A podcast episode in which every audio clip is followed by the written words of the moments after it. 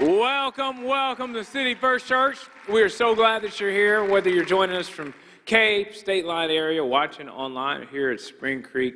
We're just so glad that you gave us a little bit of your weekend. We don't take that for granted. And come on, can we make some noise for our God Behind Bars locations? Uh, as we start wrapping up the summer, it seems like the summer blew by. I can't speak for you, I speak for me. And uh, as we kind of enter into the fall, going back to school, uh, one of the things we realize is that it it takes a lot to educate a city now more than ever. Um, and we realize that for educators, for parents, there's just more weight on all of us. In fact, um, if you are a teacher here today, would you just slip up your hand so we can just see who you are? Come on, can we make some noise for all of the educators, principals? God bless you.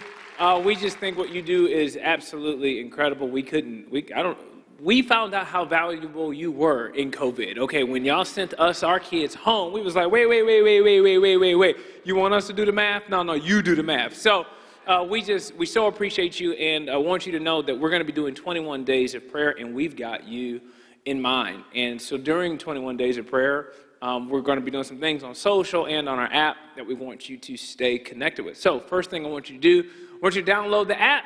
Uh, you'll find daily prayer focuses on there. You can sign up for daily emails. If technology is something that is intimidating to you, we understand. Uh, maybe ask your grandkids. They might be able to help you. Uh, number two, uh, you can follow along on social media, Instagram, Facebook. I think a TikTok is in the works, but don't go there yet. We're going to stick with just Facebook and Instagram for now. And you can always just go to the website, cityfirst dot church slash twenty-one days of prayer. And uh, we're just we're believing God's going to do some great things over the next three weeks as we prepare for the fall. Secondly, starting a brand new mini-series today called How to Be a Superhero. How to Be a Superhero. Growing up, I was fascinated by superheroes, Superman, saving Lois Lane. I always like, was waiting for somebody to fall off a building. I'm like, I'm going to catch them. Ryan, no, you're not. Okay, you're not Superman. Okay, they're going to die if they fall when you're there, okay? But even as an adult, I still find myself fascinated with superheroes. I love all kinds of superheroes. If there is a superhero movie, whether it's big box office or low-budget film, if the main character has any sort of powers at all, they can fly, I'm going to give it a shot. I'm like, oh, let's just go see what they're talking about. You just never know what's going to happen. Superman, Batman, Spider-Man, Avengers, you name it, I'm here for it. The other person in my house that loves superheroes is my son. The only problem is his fascination with superheroes goes to another level. He believes he is the superheroes, okay? He actually believes he's Captain America. He believes he's Spider-Man. He believes that currently he's a, a, a Monstar from Space Jam two. I'm like, you're not a Monstar. You don't want to be a Monstar. Okay, he's got the Captain America shield that makes noises. He'll be jumping off stuff, testing his athleticism, slinging a web, trying to be Spider-Man. Every now and then he'll just yell out, I'm Black Panther. He'll just scratch you for no reason. I'm like, it's not Wakanda forever. Okay, you're going to get your butt whooped forever. Okay, you better calm down. Now, I think for a lot of us, when we think of a superhero, we think of somebody that has superpowers, somebody that's got x-ray vision, somebody that's got super strength, somebody that's faster than a speeding bullet. But for the next two weeks, when you think of a superhero, what I want you to think of is someone who has simply figured out a way to make a difference in the world around them. That has simply said, I'm going to wake up and I'm going to look for people in my life that say, they could use some help, and I'm going to do something about it. Uh, whether you're a church person or not, I think every single one of us was put on the planet to make a difference. And so over the next couple of weeks, uh, we're going to talk about a way that I think that we can make a difference. And the way that I think that you and I can make a difference in the world around us is through a lifestyle of generosity. A lifestyle of generosity. And I believe that over the next couple of weeks, if you'll lean in, I believe this mini-series could absolutely change your life and perhaps set you on a course that you've never been able to see before in your life. I want to look at a young man in Scripture today found in Mark chapter ten who had an opportunity to make a difference, but unfortunately He walked away from it. I'm going to give you a little secret of mine of how I read the Bible. The way I read the Bible is I'm, I'm reading stories, and on the side notes, what I'll write is, don't be that guy. Or B, you want to be this guy. And unfortunately, Mark chapter ten is one of those moments where I just said, Ryan, whatever you can do, don't be this guy. Mark chapter ten, verse seventeen says, it says, as Jesus started on his way, a man ran up to him, fell on his knees before him. Good teacher, he asked, what must I do to inherit eternal life? He ran, he kneeled, and he asked a really good question to a really good man. Verse nineteen says, you know the commandments. Jesus said, you know the commandments. You shall not murder. You shall not commit adultery. You shall not steal. You shall not give false testimony. You shall not defraud. Honor your father and mother. Teacher, he declared, all these I have kept since I was a boy. When most people hear the commandments, they typically think of what? Ten. But Jesus only listed six. He gave him a discount. I'm like, that's a good deal. I mean, when you think about just the list that he gave, the, gave this man, I mean, like at first I was impressed with this young man. But then the more I looked at, looked at the order, I went, it's not that tall of an order. Just think about that for a second. Don't murder anybody. Anybody murdered anybody just in the last week? Anybody? Nobody. I think we're good. I think we're good on the murder thing for just the last week, okay? Like, if you clap, that means two weeks ago, you might have did something. But right now, I feel like we're all good with that one, okay? Now, next one, uh, don't cheat on your spouse. Now, collectively, we might not be getting an A-plus on that one, but if you are, you don't get extra credit for it. That's called Tuesday. Like, you like, no one's like, I made it all week and didn't cheat on my spouse. Nobody says that. Don't steal, don't lie, don't cheat. Be grateful for your parents. Listen, I'm not trying to toot my own horn, but like, I did that this week. Like, that's not, and, and that doesn't, that's not an indicator that I have a strong relationship with God. It kind of means I just kind of had a normal week where I didn't rob anybody. Like, what are we talking about? I mean, it's, it's good if you've been able to pull that off, but if you met someone this week who said they hadn't murdered anybody, cheated on their spouse, stole anything, lied, cheated, or dishonored their parent, I don't think you would think more highly of that person whatsoever. I mean, if I was this guy, I'd have walked away right then because I'd have been like, pretty easy list. Great, see ya. Jesus gives this man a discount on the Ten Commandments, but then this next part of the story, if you've ever read the story of the rich young ruler, if you have any familiarity with this story at all, I've skimmed over this part way too many times because the scripture says, Jesus looked at him and loved him. He looked at him and he loved him. I can't tell you how many people don't see Jesus this way. I can't tell you how many people don't have a picture of Jesus that is looking at them and loving them. Somebody needs to hear that today. I remember uh, my dad used to call me. He used to leave the same voicemail on my phone in college. Same voicemail, about every other day. Didn't matter, without fail. And the voicemail would go like this. He would say, God loves you, and I love you. And there's nothing you can do about either. And I used to be like, man, Dad, quit calling me. Until he was gone. And I can't tell you how many days I need to hear, God loves you, right? I don't know who really needs to just pause there before we get into some tough stuff that Jesus is about to say to this man that could be very tough for us. It says, he tells him, Jesus, I'm good. Jesus, he looked at him, and he loved him. He loved him before he asked him to do anything. And some of us think, oh, if I just do a bunch of stuff, then he'll love me. Nah. He looked at him, and he loved him. After Jesus looked at him, and he loved him, he said, one thing you lack. He said, go sell everything you have and give to the poor, and you will have treasure in heaven. Then come follow me. At this, the man's face fell. He went away sad because he had great wealth. This is where the rubber meets the road for a lot of Christ followers. Ryan, I want you to pre... Oh, man, could you give us a really good message today? As long as it's not about my money. Some of us believe in the separation of church and the almighty doubt. It's like, whoa, like, like, give me something about relationships. Like, if you could just tell my spouse to get his act together, that'd be great. But as soon as we start talking salaries and dollars and cents, it's like, whoa, whoa, whoa, whoa, whoa, whoa, whoa. I mean, the scripture tells us that at this, the man's face fell. I can tell you, in church, where people's faces fall the most is during offering. It's like offering time comes. Let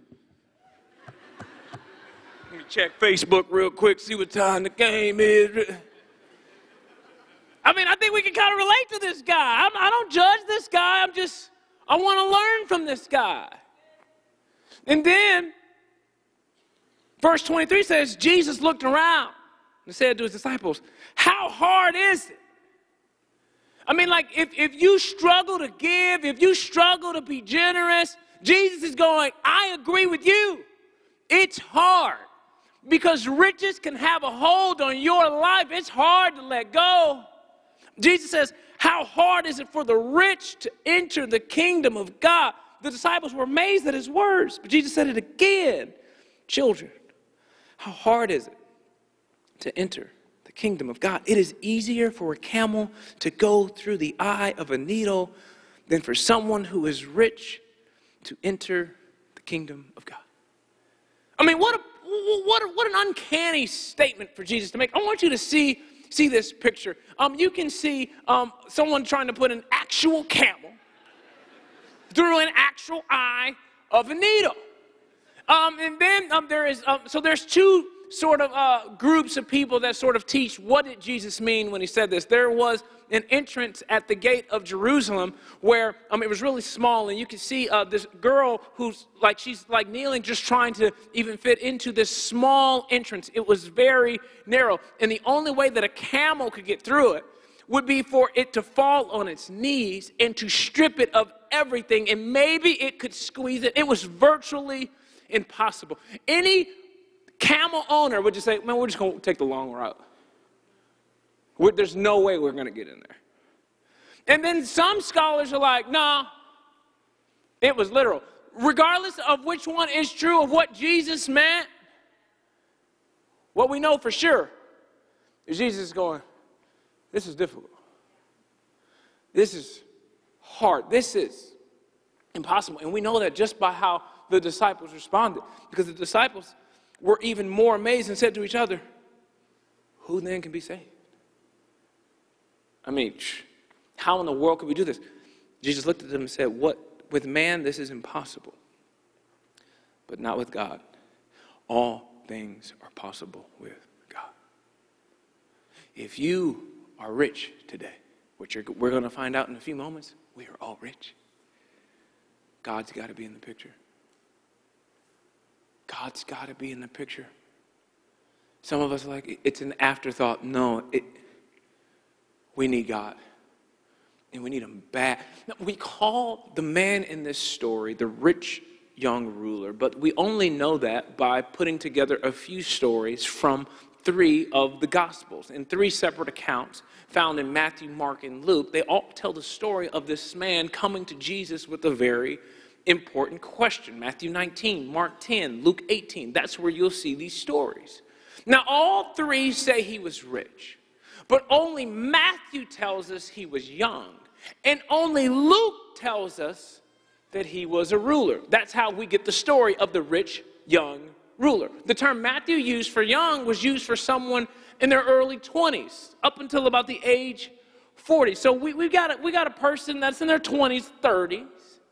And the term Luke uses for rich, it was used to describe someone who was extremely rich. Do you know anybody in your life that you know that is extremely rich? I mean, when someone, when somebody that I think is extremely rich, me and my friends, we call them rich, rich. Like, oh, you Rich, rich. You got to say it twice to describe their situation. You know what I'm saying? Like, you two, you double rich, okay? I was at a friend's house uh, who had just built a brand new house, And you know, when, it, when somebody's got a new house, they always want to do tours, like they work for the Statue of Liberty or something, like, hey, come on, I'll show you my house. I'm like, okay, cool. We're like, so we, we're doing this tour, and in my mind, I'm thinking, he rich. Yeah, he, yeah, he, he got some nice stuff in here. Showed me the pool. I said, man, it's a nice pool, man. It's a nice pool. And then I was like, is that your neighbor? Because I see another, what looks like another house.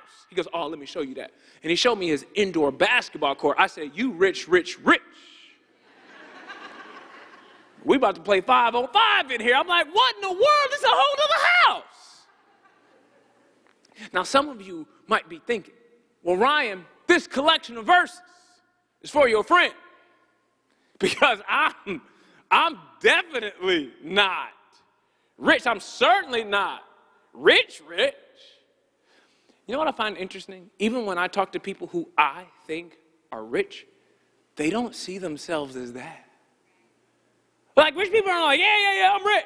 You want to know why? Because rich people tend to think of people who are richer. And as long as we can think of someone who is richer than us, we can deem ourselves not rich at all compared to them. I mean, if you think about, uh, like, somebody that makes twenty-five thousand dollars a year, like, you might make fifty. You're like, I'm not rich. Well, according to who? I mean, somebody's looking at you like, baller. Must be nice. Let me just give you some global perspective just for a minute, okay? Most people watching today's message are absolutely rich from a global perspective. Did you know that eighty-two percent of the world does not have a motor vehicle? eighty-two percent. N- not a B M W, not a Tesla, not a Mercedes, a vehicle at all. Like, you may have drove here today in a Lincoln Town car, a nineteen ninety-seven. It's rusty. It ain't got no air conditioning. You had to roll the windows down, and a, somebody in a Corvette zoomed past you and pulled into the parking lot, and you thought, great message for you today, buddy. Must be nice. The rest of the world is looking at you with your windows down, sweating, going, must be nice. Growing up here in Rockford, you know, my parents had this minivan. They're like, yeah, you can have this minivan in high school, which there's nothing wrong with a minivan unless you're like seventeen trying to be cool. You know what I mean? Like, doesn't really work. And so I'm like, I'm going to make this minivan everything I can possibly make it. You know what I'm saying? I made mixtapes that I put in the radio. I'm like, oh, yeah, we're about to, we're about to be rolling. And then I got some, uh, like, spinner hubcaps on there, which was cool in two thousand two. Don't judge me. And so um, the one thing that I didn't do was ever change the oil. And so one day I'm driving this, this beige minivan down Perryville Road, and all of a sudden it just starts smoking. And if you would have seen me that day, it would have just been a cloud of smoke moving down the road. And I'm thinking to myself, this is horrible. But the rest of the world would be going, must be nice. Must be nice. I get friends like, man, I'm just Ubering now in between jobs. I'm like, why are you talking about it like that? You got a top eighteen percent job, buddy. Like, where's our perspective? Like, like someone else is looking at us going, must be nice. I want you to know that this is not a story for other people. This is not a story for somebody that lives in a gated community. This is not a story for somebody that's got a private plane. This is not a story for the person with stock options. No, this is a story for me. This is a story for you. And I have to think, what in the world would I tell this rich young ruler if he were here at City First Church today? The first thing that I would tell him, and the same thing that I'm going to tell you, and the same thing I have to tell myself, is number one, your stuff will get old along with you. Your stuff will get old along with you. Um, I was watching um, this interview of a bunch of celebrities that were asked the question, what would you tell your two thousand two self? One guy said, um, what I would tell my younger self is don't buy all these cars. One day, they'll get old, and you'll be trying to figure out ways to get rid of them. And I'm thinking, dude, I watched you on M T V Cribs in two thousand two, and I was so jealous of you when you walked out to your fleet of cars, and I thought, he's got it made, except now he's walking out to that same fleet of cars twenty years later going, how can I get rid of you? How can I get rid of you? How can I get rid of you? And what I know about your stuff and what I know about my stuff is the older it gets, the more we want to get rid of it. What I would tell the rich young ruler is, one day you will be a rich old ruler along with your stuff. I live in Dallas and, and was doing some spring cleaning.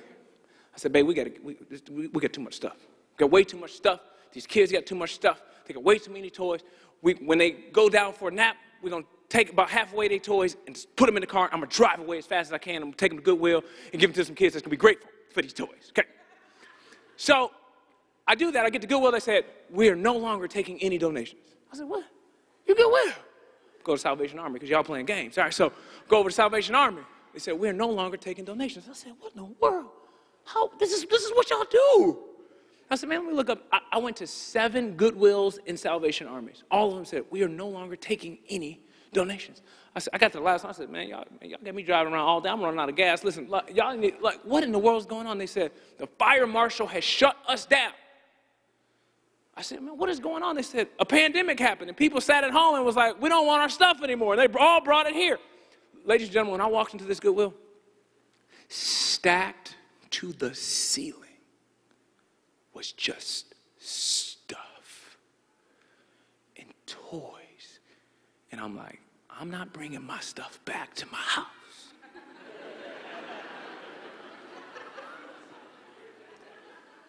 But as I stood in that Goodwill, I thought, this was all of our Christmases five years ago. And now we're, tr we, there was a line of cars behind me too. They're closed, they're closed. A bunch of us just driving around the suburbs going, how can we get rid of our stuff? How can we get rid of our stuff? How can we get rid of our stuff?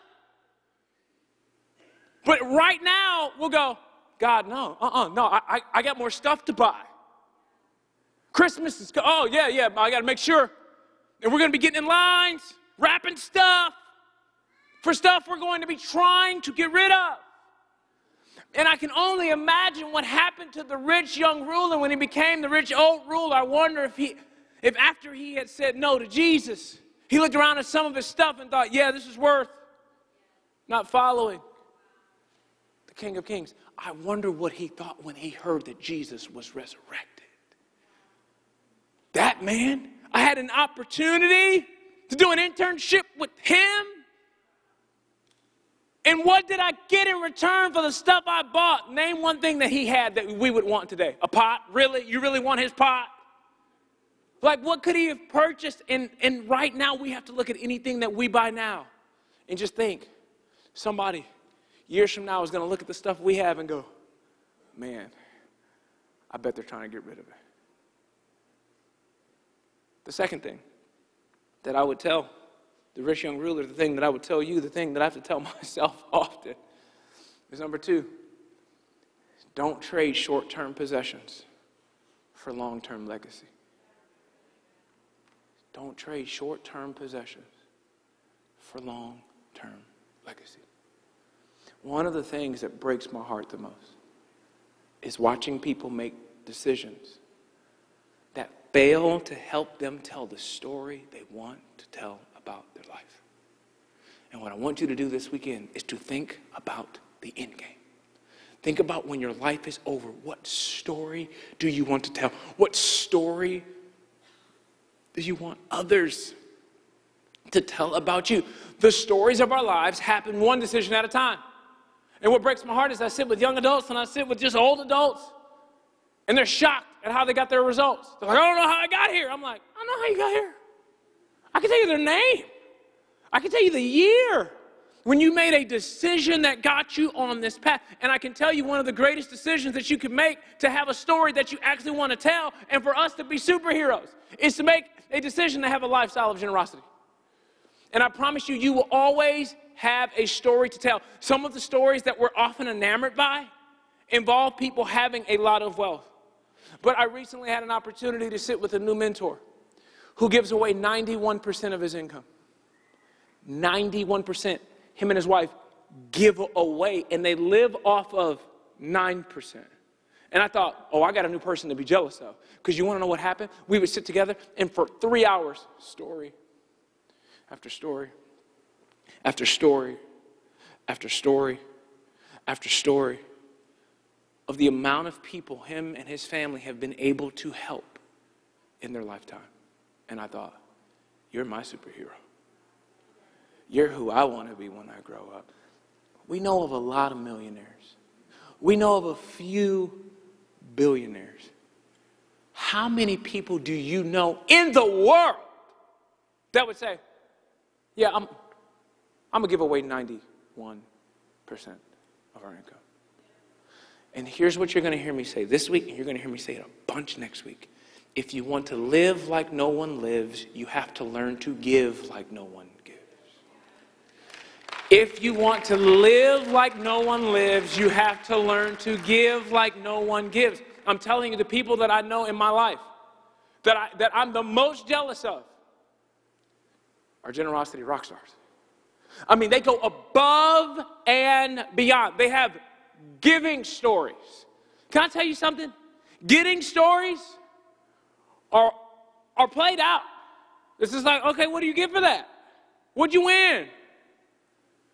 It's not that you have to drive a car or drive like no one else drives or have a house like no one else has a house.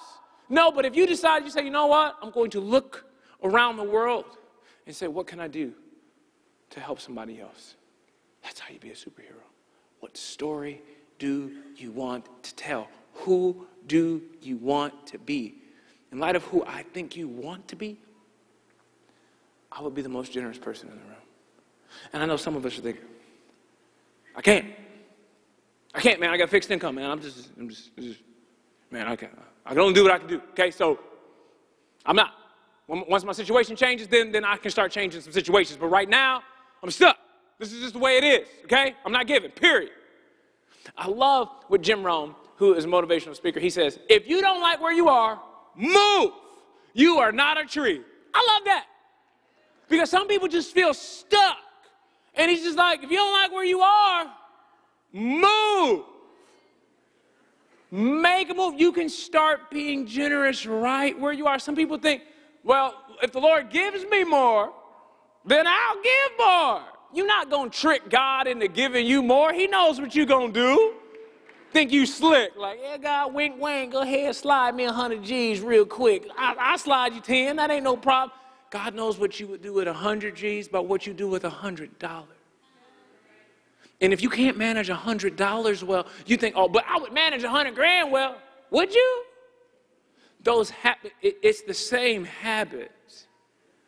And so what I want to encourage you to do is to be generous with your life in light of the legacy that you want to live. What do you want your life to be marked by? And I can't answer for you, but I can answer for me. I want my, my life to be marked by generosity. I want the people closest to me to say, nobody gave like Ryan. Nobody gave like Ryan. The third thing that I would tell the rich young ruler, and what I want to tell you, what I have to tell myself often, is number three, live a life you would want the next generation to copy and paste. Live a life you would want the next generation to copy and paste. The Bible says, with great power comes great responsibility. That's not true. That's from Spider-Man. That ain't in the Bible. Some of y'all was like, that's a good word. It's not. It's not. You're like, that's in Luke, ain't it? It's not. It's not. No. Uncle Ben said that to Spider-Man. Now, I want you to know the next generation is watching. Somebody is watching you. And I'm looking at this rich young ruler, this leader, some had some sort of organization where there were people that were following him that he was in charge of. And I can only imagine if he would have went back to his organization and said, hey, guys, we're closing up shop. We're selling everything. We're going to give to the poor. And we're going to make a difference in the world around us. And we're going to follow this guy named Jesus. Follow me as I follow him. And here's what I promise you. At the end of this journey, we will have a story to tell. So, fellas, ladies and gentlemen, we are thinking about the end game. When it's all said and done, the story we want to tell, we want to make some decisions now to help us do that. Imagine what his life would have looked like. Imagine if he would have went back to them and said, hey guys, all the stuff that you see me getting, you see my great wealth, I just want you all to know it's just stuff. And they didn't have Goodwill back then. They didn't have it. So I was like, can you imagine if that guy would have just said, I want to leverage my life to help other people. Today, I'm not insinuating by any stretch of the imagination that you should put your house on Zillow and give all of the proceeds to the poor. However, I am insinuating that you should do whatever God asked you to do. God asked this man to sell all of his possessions. What has God asked you to do? You may not have even realized this about your story over the last year and a half, because I talked to a lot of people about their pandemic story, and people, people struck, people had a really hard year and a half. But what most people in this room and most of the people watching here don't realize and fail to realize is that part of your story is, did you know that if you gave one dollar to City First Church, did you know that you fed over one hundred fifteen thousand people in the last year and a half? Did you know that? Like, think about that. You walk around Rockford, I'm like, how was the last year and a half? Man, it's rough, job stuff, but you know what? Man, I was a part of a community of people that fed one hundred fifteen thousand people. Sounds like a superhero to me. You know anybody else doing that? You ever seen somebody on Twitter? Yep, just helped one hundred fifteen thousand people. What y'all do today? Who says that? Superheroes. An opportunity today to purchase some backpacks.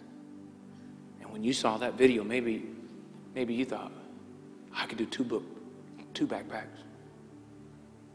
Some of you are rich, rich. And you saw two thousand, you was like, man, I got sixty G's, man, we're going to go ahead and help these kids. Here's why I love giving to church, because some people think, well, I don't want to give to church. You're not giving to church. You're giving to God through the church. And do you see all of the stuff that we're consistently doing and all of the organizations that we are supporting together?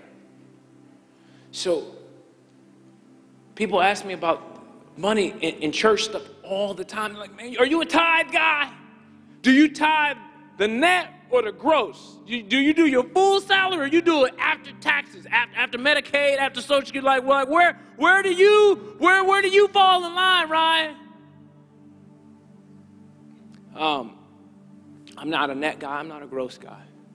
I'm an obey God guy. And for me, tithing was the starting line, not the finish line. And I started tithing.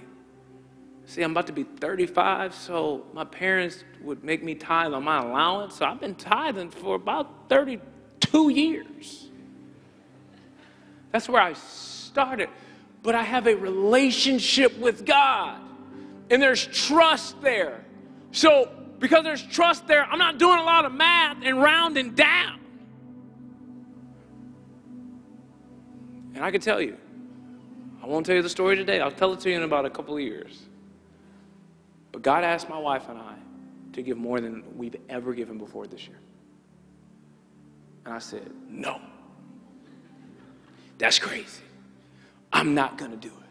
Nope. But then I thought, what else are you going to do, Ryan? I don't have, I don't have a backup plan besides Jesus. He's my everything. Okay. I text my wife. I said, babe, this is what I feel like the Lord wants us to do. She sent me back the emoji eyes like, are you sure? And all I can tell you is this, is we have a lot of stories to tell. And we have seen God be faithful to his promises. And all I can tell you is this. I'm going to say it one more time. I have never regretted obeying God. Ever. I've been slow to obey, if I'm being honest. But I've never regretted doing so. So all I would encourage you to do today is whatever God's been asking you to do, don't ignore it. Start somewhere. You can start being a superhero today. And it might just be one dollar for you. For some of you, it might be a lot more. But it's not about the amount. It's about the heart that simply says, Lord, I will obey whatever it is that you want me to do.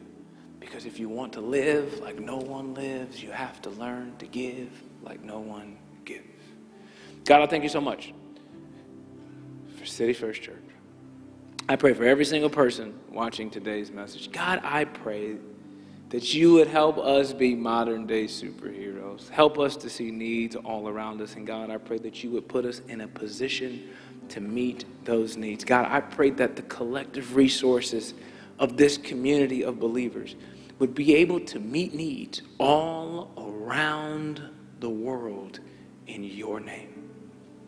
Help us to have a lifestyle of generosity. In Jesus' name I pray, everybody said. You may have found yourself at a place in life where you would say you've made some bad decisions. And you may not like the destination your life has arrived at currently. And maybe for you, I would tell you, a good decision for you to start today is to give your life to Jesus. It's to start fresh. So can we all just say this prayer together? Say, Jesus, thank you for dying on a cross for my sins. I ask now that you would be the Lord and Savior of my life. I surrender every area of my life to you. In Jesus' name we pray.